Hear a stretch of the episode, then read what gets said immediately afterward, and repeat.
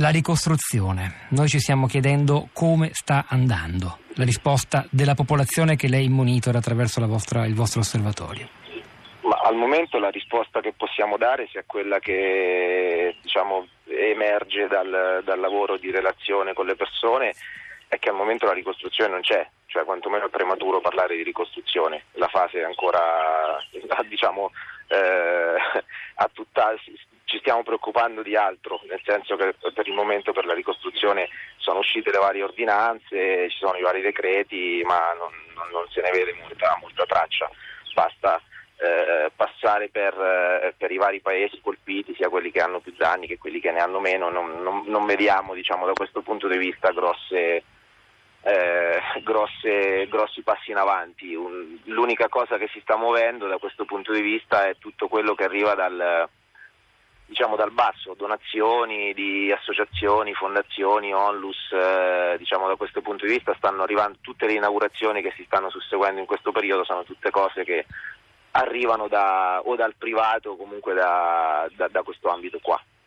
Io specifico che questa mattina non siamo riusciti ad avere in trasmissione perché aveva una, una importante riunione il commissario della ricostruzione eh, Vasco Errani, perché è importante anche conoscere le ragioni di questi ritardi, ma sono davvero ritardi importanti rispetto alle promesse che erano state fatte? Ma allora, mh, mm, sicuramente il ritardo principale, che è quello a cui si accennava anche prima, è complessivo ri- rispetto al fatto che eh, non si riesce ancora a riportare le popolazioni, le comunità eh, nei paesi d'origine perché c'è il ritardo famoso, diciamo, ormai diciamo, quasi cronico che riguarda il discorso delle casette, per cui se ne parla ormai da mesi, dovevano arrivare prima in primavera, poi in estate, poi in autunno.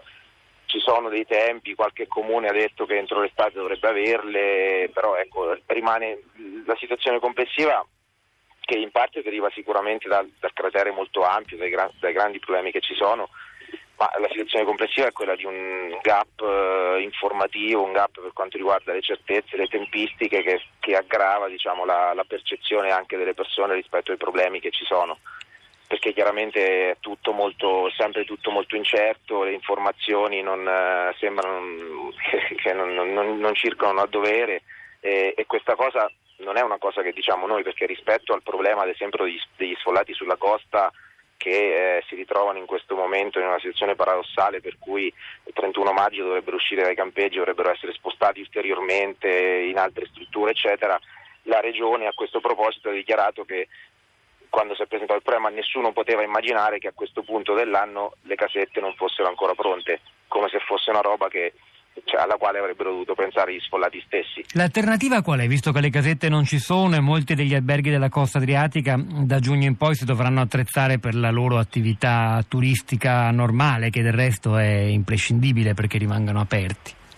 Ma per quanto riguarda la regione Marche è stato fatto questo discorso qua, è stato detto che eh, piuttosto che le casette eh, si vogliono acquistare dei, degli immobili, quindi sono stati fatti dei bandi, eh, degli immobili da mettere a disposizione a, delle, degli sfollati.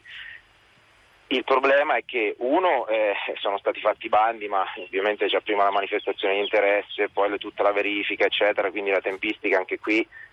eh, non è, non, è, chiara. E, e poi mh, c'è anche una cosa sulla quale noi siamo abbastanza preoccupati, ci hanno rassicurato, ma al momento non abbiamo ancora qui informazioni certe perché non c'è un elenco di immobili. Noi abbiamo paura che questi immobili eh, non siano nelle immediate vicinanze dei luoghi diciamo, d'origine, ma per ragioni molto semplici. Uno perché molti, la stragrande maggioranza degli edifici sono inagibili e quindi è difficile trovare immobili sfitti o comunque invenduti che sono a disposizione e due perché chiaramente il cratere è molto ampio e quindi bisogna vedere se con i numeri si riesce a, a, diciamo, a lavorare in questo senso, perché poi se,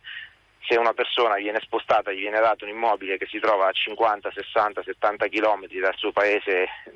d'origine dove aveva la residenza, chiaramente questo è un problema perché, ripeto, il problema centrale in questa fase è proprio il fatto eh, di cui si parlava prima, cioè la disgregazione delle comunità, il fatto che paesi di 2.000 abitanti sono 100 sulla costa, 200 in altri paesi, 300. Cioè sono saltati proprio i legami. Sì, sì, si determinerebbe un rimescolamento demografico, poi possiamo immaginare che una volta insediati in un immobile più o meno stabile questa cosa provvisoria acquisirebbe, siamo in Italia, caratteristiche di quasi definitività, magari per mesi o, o, o anni e quindi chissà con Sì, quale ma- impatto sulla vita di queste persone. Ma, Ma quindi- molto- sì. eh, no, no, perché mo- mi, interessa prego. molto capire voi di Terremoto, eh, il vostro sito è anche molto interessante, invito gli ascoltatori ad andarlo a guardare, lo abbiamo linkato anche sulla città di radiote.blog.rai.it. Voi che cosa pensate che accada? Perché il, 20 il primo giugno è tra 22 giorni.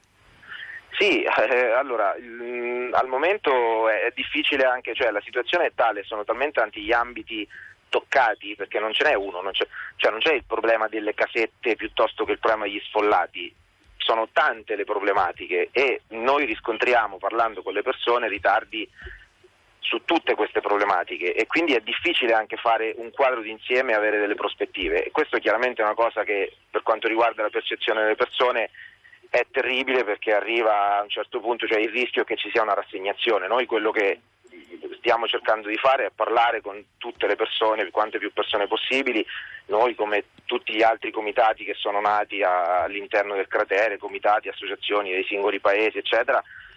per far capire alle persone che è importante stare sempre sul pezzo, non rassegnarsi, seguire le cose, mh, far, cioè, segnalare i problemi. Eh, noi all'interno della rete abbiamo sia allevatori che imprenditori del settore turistico, eccetera, e cerchiamo di monitorare tutte le varie situazioni e di- cerchiamo di dare anche un'informazione puntuale rispetto a quei luoghi, ad esempio, che magari tantissimi problemi non li hanno e quindi anche da un punto di vista turistico potrebbero già fin d'ora dare un minimo di, eh, di sostegno al, al tessuto anche economico locale, eccetera. Quindi eh, noi la, la nostra speranza è che in qualche maniera si sblocchi questa impasse